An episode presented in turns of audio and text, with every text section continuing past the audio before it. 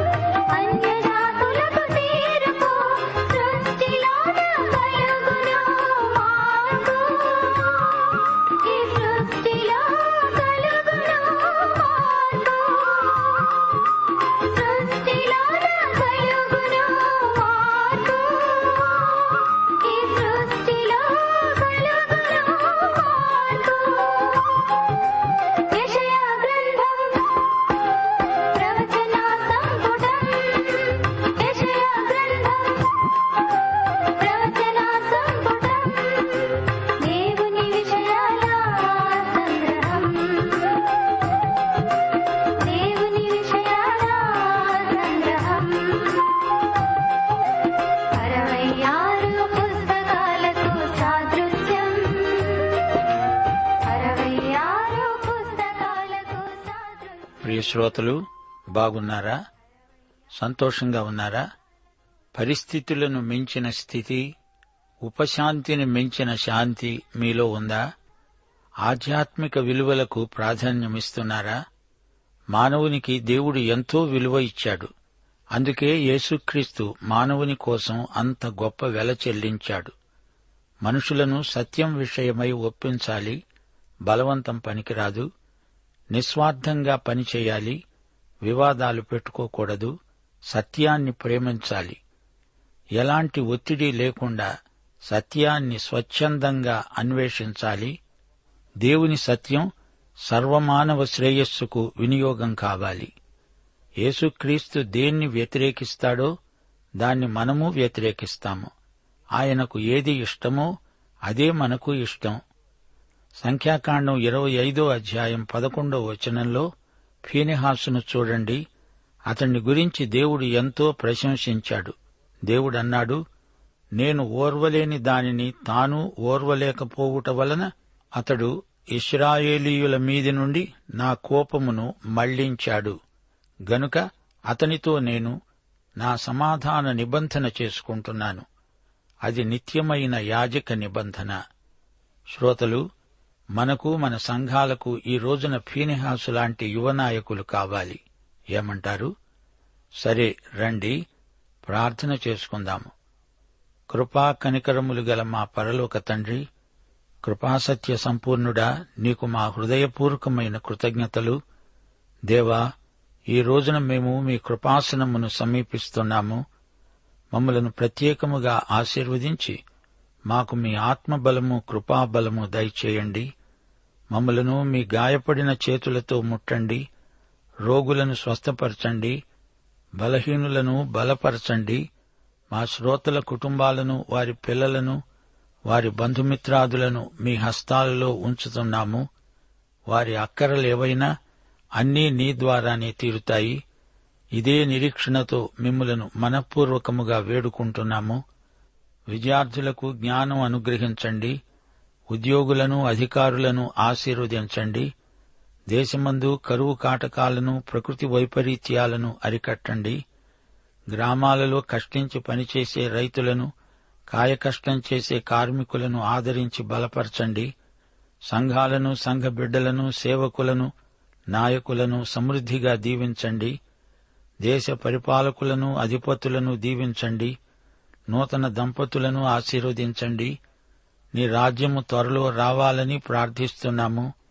నీ బిడ్డలు నీకు నమ్మకమైన సాక్షులై జీవించాలని వారి కోసం ప్రార్థన చేస్తున్నాము. కొందరు పేరుకు మాత్రమే క్రైస్తవులు అటివారి జీవితానికి ఉజ్జీవం కలిగించండి. నేటి వాక్యాశీర్వాదములు మాకు సమృద్దిగా అనుగ్రహించి మా ఆత్మలను తృప్తిపరచుమని యేసుక్రీస్తు వారి శుభనామమున ప్రార్థిస్తున్నాము తండ్రి. ఆమెన్. సోదరి సోదరులారా ఈరోజు మనం యషయా గ్రంథం అరవై ఒకటో అధ్యాయం వినబోతున్నాము. ప్రభు అయిన యహోవా ఆత్మ నా మీదికి వచ్చింది. దీనులకు సువర్తమానము ప్రకటించడానికి యహోవా నన్ను అభిషేకించాడు. నలిగిన హృదయం గలవారిని దృఢపరచడానికి చెరలో ఉన్న వారికి విడుదలను బంధించబడిన వారికి విముక్తిని ప్రకటించడానికి యహోవా హితవత్సరాన్ని మన దేవుని ప్రతిదండన దినాన్ని ప్రకటించడానికి దుఃఖాక్రాంతులను ఓదార్చటానికి సియోనులో దుఃఖించే వారికి ఉల్లాస వస్త్రాలు ధరింపచేయడానికి బూడిదకు ప్రతిగా పూదండను దుఃఖమునకు ప్రతిగా ఆనంద తైలమును భారభరితమైన ఆత్మకు ప్రతిగా స్తుతి వస్త్రమును వారికివ్వటానికి ఆయన నన్ను పంపి ఉన్నాడు. యహోవా తనను మహిమపరుచుకున్నట్లు నీతి అనే మస్తకి వృక్షములని యహోవా నాటిన చెట్లని వారికి పేరు పెట్టబడుతుంది. యేసు ప్రభు తన ఉద్యమాన్ని ప్రకటించాలని సమాజ మందిరంలో లేచి నిలిచాడు. లూకాసువార్త నాలుగో అధ్యాయం పద్దెనిమిది పంతొమ్మిది వచనాలు. ప్రవక్త అయిన యషయా గ్రంథము ఆయన చేతికి ఇవ్వబడింది. అప్పుడు ఆయన ఇదే వాక్య భాగం చదివాడు. అయితే పూర్తిగా చదవలేదు. ప్రభు హితవత్సరము ప్రకటించటానికి ఆయన నన్ను పంపించాడు అన్న చోట ఆగాడు. ప్రతిదండన దినం ప్రకటించటానికి అనే వాక్యం ఆయన చదవలేదు. ఎందుకనగా ప్రతిదండన దినం ఆయన రెండో రాకడ సమయంలో వస్తుంది. మొదటి రాకడలో హిత సంవత్సరం ప్రకటించటం జరిగింది. మొదటి రాకడకు రెండో రాకడకు మధ్యకాలంలో మనమంతా ఉన్నామని గుర్తుంచుకోవాలి. నజరేతులో ఆయన సేవా ఉద్యమం మొదలైంది. అయితే యషయా గ్రంథంలో వెయ్యేండ్ల పాలనలోని శుభాశీర్వాదాలు పేర్కొనబడ్డాయి. దేవుని ఆత్మ తన మీదికి వచ్చినట్లు చెబుతున్న ఈయన ఎవరు? ఈయన యేసు ప్రభువే అయితే మరి ఇది మొదటి రాకడ సందర్భమా? లేక రెండో రాకడా ఈ విషయం మా శ్రోతలు స్పష్టంగా గ్రహించాలి. ప్రతిదండన దినం అనే చోట ఆపి ఆ గ్రంథము మూసి ఆ లేఖనం ఇప్పుడే ఈ దినాన నెరవేరింది అని చెప్పి ప్రభువు కూర్చున్నాడు. ప్రవక్తలు రెండు రాకడలను కలిపి చెప్పేశారు. కాని ప్రభువు ఆ రెండిటి మధ్యకాలాన్ని సూచిస్తూ మొదటి రాకడలో హితవత్సరం ప్రకటిస్తున్నానని రెండో రాకడలో ప్రతిదండనను అమలు పరుస్తానని చెప్పాడు. ఒకటి పేతురు మొదటి అధ్యాయం పది పదకొండు వచనాలు. మీకు కలిగే ఆ కృపను గూర్చి ప్రవచించిన ప్రవక్తలు ఈ రక్షణను గూర్చి పరిశీలిస్తూ తమయందున్న క్రీస్తు ఆత్మ క్రీస్తు విషయమైన శ్రమలను గూర్చి వాటి తరువాత కలుగబోయే మహిమలను గూర్చి ముందుగా సాక్ష్యమిచ్చునప్పుడు ఆ ఆత్మ ఏ కాలమును ఎట్టి కాలమును సూచిస్తూ వచ్చాడో దానినే విచారించి పరిశోధించారు. పేతుడంటున్నాడు అలనాటి ప్రవక్తలు యేసుక్రీస్తు శ్రమలను గురించి ఆయన పొందిన మహిమలను గురించి ప్రవచించారు. అలాగే యషయా గ్రంథం రెండు భాగాలు మొదటి ముప్పై తొమ్మిది అధ్యాయాలలో యేసు శ్రమలను గురించి చివరి ఇరవై ఏడు అధ్యాయాలలో మహిమలను గురించి ప్రవచనాలున్నాయి. ప్రవక్త ముందుకు చూస్తున్నాడు యేసు శ్రమలు మహిమలు అతనికి దర్శనంగా కనపడ్డాయి. యేసు రెండు రాకడలను ప్రవక్త ప్రవచిస్తున్నాడు. యేసు చెదరిన గుండెలను బాగుచేస్తాడు చెరలో ఉన్న వారిని విడిపిస్తాడు అంటూనే ఆయన ప్రతిదండన ప్రకటిస్తాడు అన్నాడు. ఈ రెండిటినీ కలిపి చెబుతున్నాడేమిటి? ఆ ప్రవక్తకు అదంతా తెలియదు ఇప్పుడు మనకు తెలుసు. ఎందుకనగా అది నెరవేరింది. అలనాటి ప్రవక్తలు ఈ సంఘటనలను తొంగిచూచారు యేసు ప్రభు రెండోసారి రాబోతున్నాడు. అంతకు ముందే సంఘం ఎత్తబడుతుంది. యోహాను సువార్త పద్నాలుగో అధ్యాయం మూడో వచనంలో ప్రభు అన్నాడు నేను వెళ్ళి మీకు స్థలము సిద్ధపరిచిన ఎడల నేనుండే స్థలములో మీరు ఉండేలాగున మరల వచ్చి నా యొద్ద ఉండటానికి మిమ్మలను తీసుకువెడతాను. యేసు ప్రభువు సమాజ మందిరంలో యషయా గ్రంథంలో అరవై ఒకటో అధ్యాయంలో హిత సంవత్సరం ప్రకటిస్తాను అనే చోట ఆగాడు. ఆ తరువాత వచనం ప్రతిదండన దినాన్ని గురించినది. ఆ రోజున దేవుని ఉగ్రత అనే ద్రాక్షల గానుగ తొక్కటానికి ప్రతిదండనార్థమై ప్రతీకార చర్యగా ఆయన వస్తాడు. మానవ చరిత్ర యావత్తూ ఆయన చేతిలో ఆయన వశంలో ఉన్నది. ప్రతిదండన తరువాత పశ్చాత్తప్తులను ఆయన ఆదరిస్తాడు ఓదారుస్తాడు. సియోనుకు ఆయన వేంచేస్తాడు. వచ్చి బూడిదకు ప్రతిగా పూదండనిస్తాడు. దుఃఖించే వారికి ఉల్లాస వస్త్రాలు ధరింపచేస్తాడు. దుఃఖానికి ప్రతిగా ఆనంద తైలం.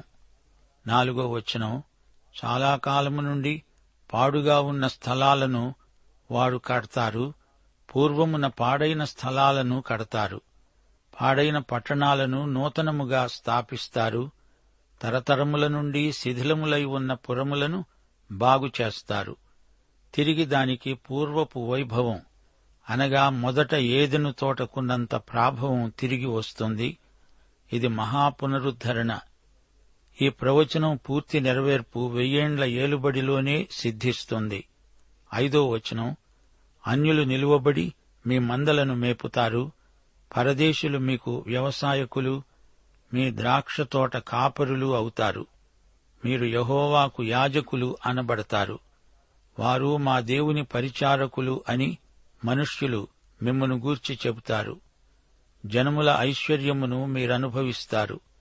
వారి ప్రభావమును పొంది అతిశయిస్తారు. ఇస్రాయేలీయులందరూ విశ్వాసులై యాజకులవుతారు. వెయ్యేండ్ల పరిపాలనలో విశ్వాసులందరూ యాజకులే. ఇస్రాయేలు జాతి అంతా యాజక సమూహమే.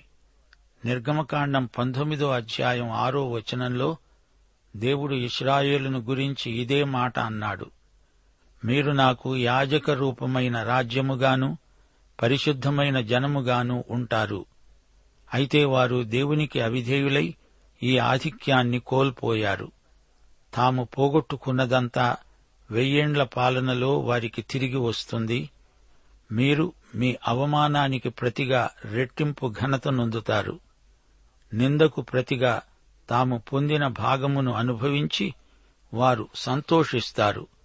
వారు తమ దేశములో రెట్టింపు భాగానికి కర్తలవుతారు. నిత్యానందము వారికి కలుగుతుంది. వెయ్యేండ్ల పరిపాలనలో వారికి అమితానందం మహానందం. ఏలయనగా న్యాయము చేయడము యహోవానైన నాకిష్టం. ఒకడు అన్యాయముగా ఒకని సొత్తు పట్టుకోవడము నాకసహ్యం. సత్యమును బట్టి వారి క్రియాఫలమును వారికిస్తూ వారితో నిత్య నిబంధన చేస్తాను. అప్పుడు వారి జీవిత శైలిలో కొత్తదనం కనిపిస్తుంది. మతాచారాలను మించి వారి సౌశీల్యం రాణిస్తుంది. ఆత్మశుద్ధి లేని మతాచారాలను దేవుడు ఏవగించుకుంటాడు. వెయ్యేండ్ల రాజ్యంలో మతాచారాల తంతు కాదు అంతకు మించిన ఆత్మానుభూతి వారిలో ప్రత్యేక ఆకర్షణ. జనములలో వారి సంగతి తెలియబడుతుంది జనముల మధ్య వారి సంతానం ప్రసిద్ధి నొందుతుంది. వారు యహోవా ఆశీర్వదించిన జనమని వారిని చూచిన వారందరూ ఒప్పుకుంటారు. యూదుల పట్ల ద్వేషం అంతరిస్తుంది వారి పట్ల స్నేహభావం ఎక్కువవుతుంది. వారు దేవునికి నమ్మకమైన సాక్షులని అన్యజాతులలో గుర్తింపు వస్తుంది. ఈ రోజున మన పరిస్థితి ఎలా ఉందంటే అటు ఇస్రాయేలు గాని దేవుని సంఘం గాని తమ విధి నిర్వహణలో వెనుకంజ వేస్తున్నారు. పైకి భక్తి గల వారి వలి ఉండి దాని శక్తిని ఆశ్రయించని వారి సంఖ్య ఎక్కువగా ఉంది. అయితే వెయ్యేండ్ల పాలనలో ప్రత్యేక ఆకర్షణలెన్నో ఉన్నాయి. పదో వచనం.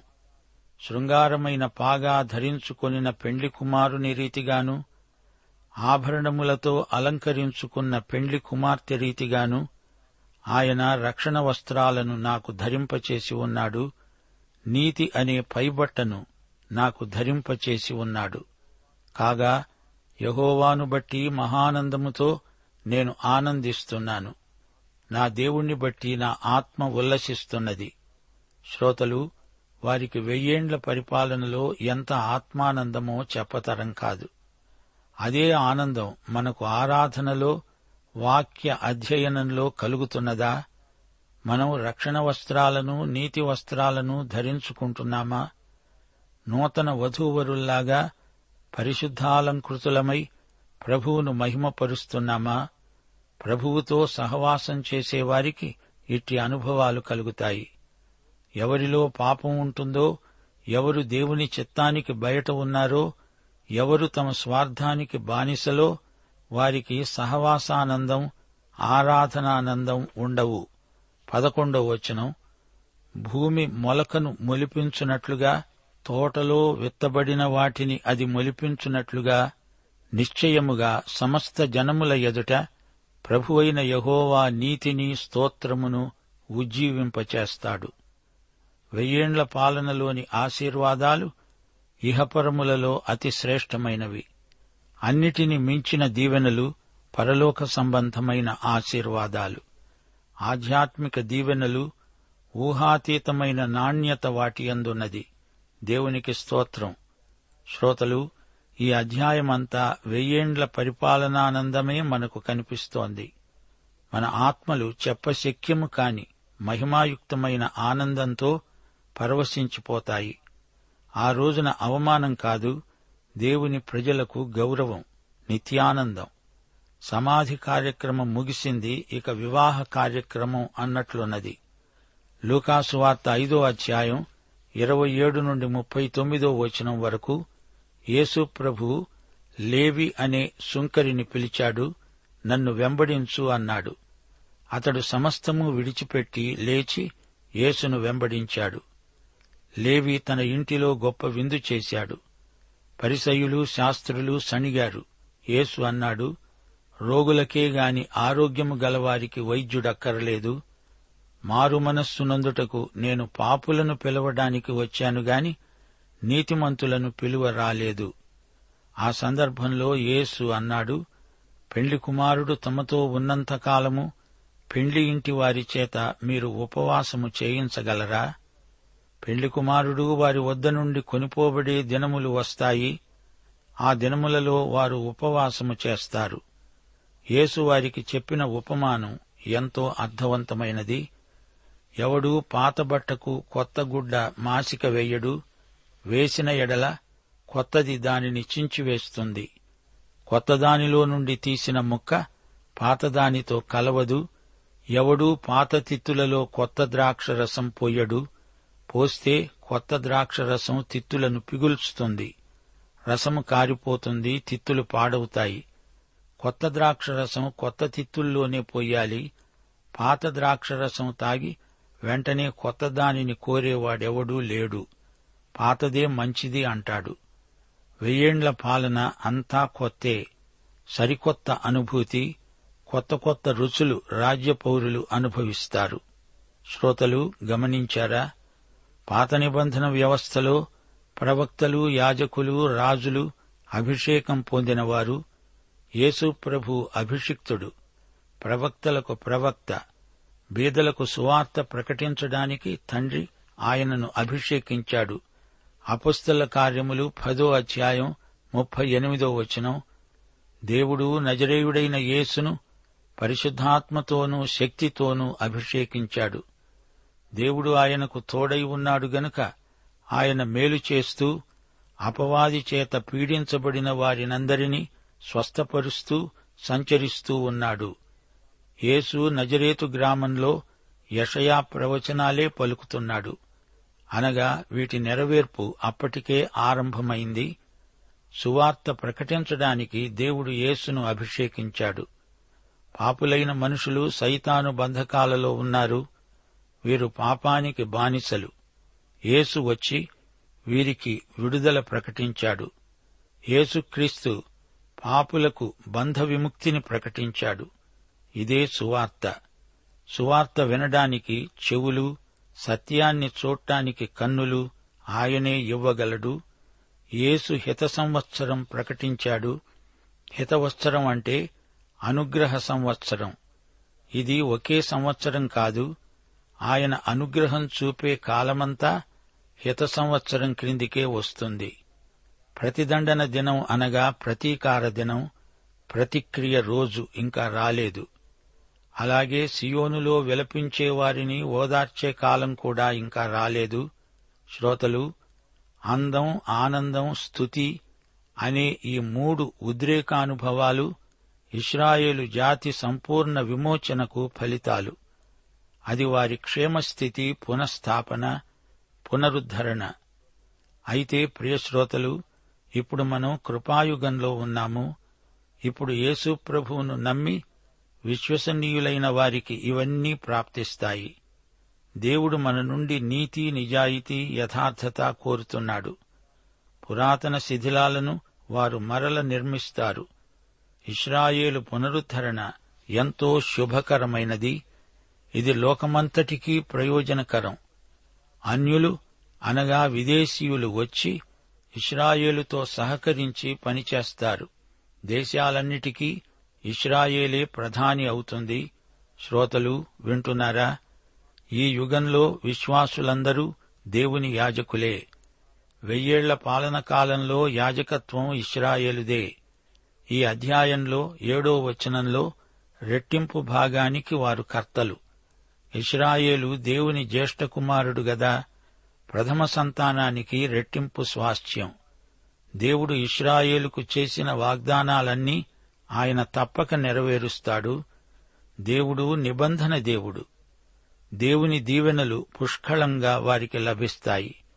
వెయ్యేండ్ల పరిపాలనా కాలం ఎంతో ఉద్రేకభరితం. దేవుని నీతి న్యాయాలే ఆయన ప్రజలు ధరించుకునే వస్త్రాలు. దేవుని నీతి న్యాయాలు లోకమంతటిని ప్రభావితం చేస్తాయి.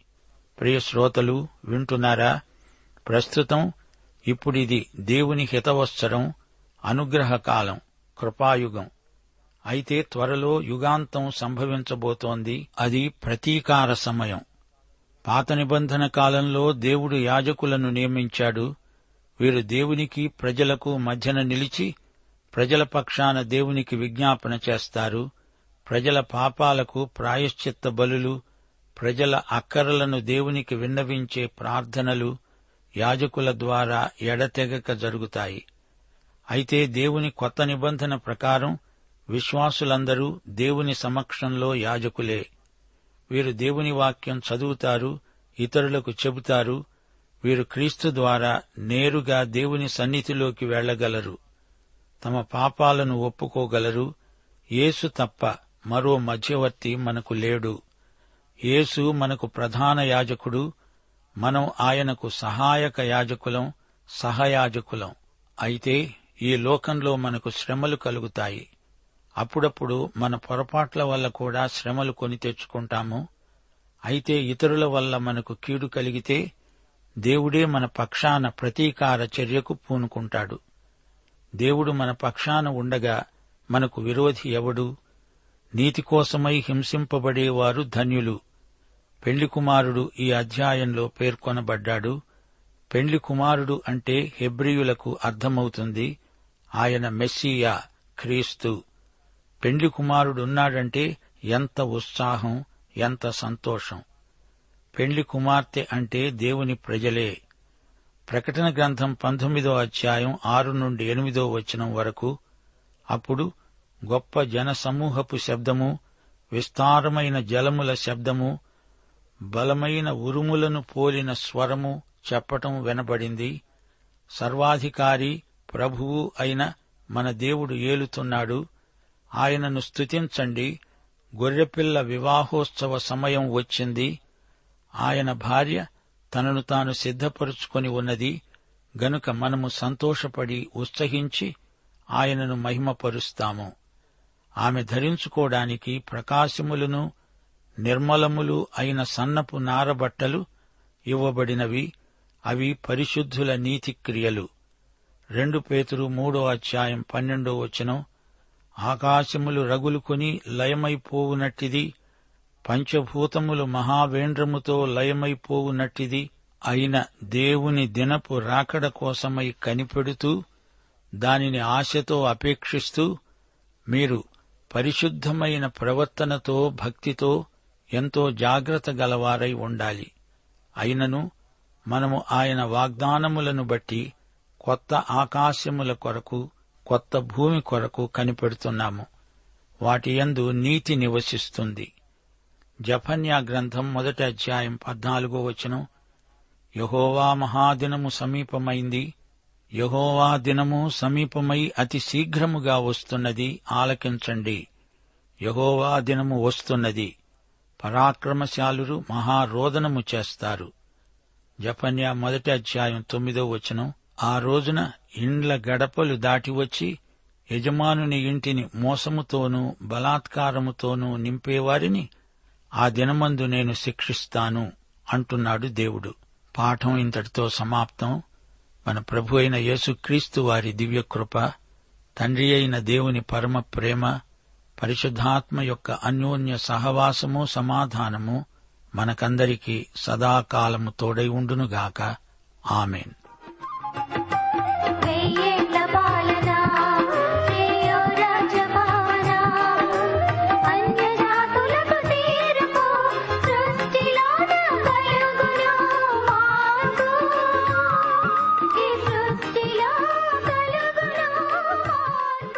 ప్రేమధార బైబిల్ అధ్యయన కార్యక్రమంలో మీరింతవరకు ఏషియా గ్రంథ వర్తమానాలు వింటూ ఉన్నారు. ఈ గ్రంథ ధ్యానాలు మీ అనుదిన ఆత్మీయ జీవితాన్ని మరింత శక్తితో ధైర్యంతో సహనంతో కొనసాగించడానికి సహాయపడగలవని భావిస్తున్నాం. ప్రస్తుతం మీరు వింటున్న ఏషియా గ్రంథ ధ్యానాలపై గొప్ప రక్షణ అనే పుస్తకాన్ని సిద్ధం చేస్తున్నాం. గొప్ప రక్షణ అనే ఈ పుస్తకాన్ని పొందగోరేవారు ఈ రోజే మాకు వ్రాసి లేదా ఫోన్ చేసి మీ పేరు నమోదు చేయించుకోవచ్చు. మా address Premadhara trans world radio India తపాలా సంచి నాలుగు సికింద్రాబాద్ ఐదు సున్నా సున్నా సున్నా ఒకటి ఏడు. మా సెల్ ఫోన్ నంబర్లు తొమ్మిది మూడు తొమ్మిది తొమ్మిది తొమ్మిది ఐదు రెండు ఐదు ఏడు సున్నా. మరొక నంబర్ తొమ్మిది మూడు తొమ్మిది తొమ్మిది తొమ్మిది ఐదు రెండు ఐదు ఎనిమిది సున్నా. మా email ID Telugu TTB at radio eight eight two dot com.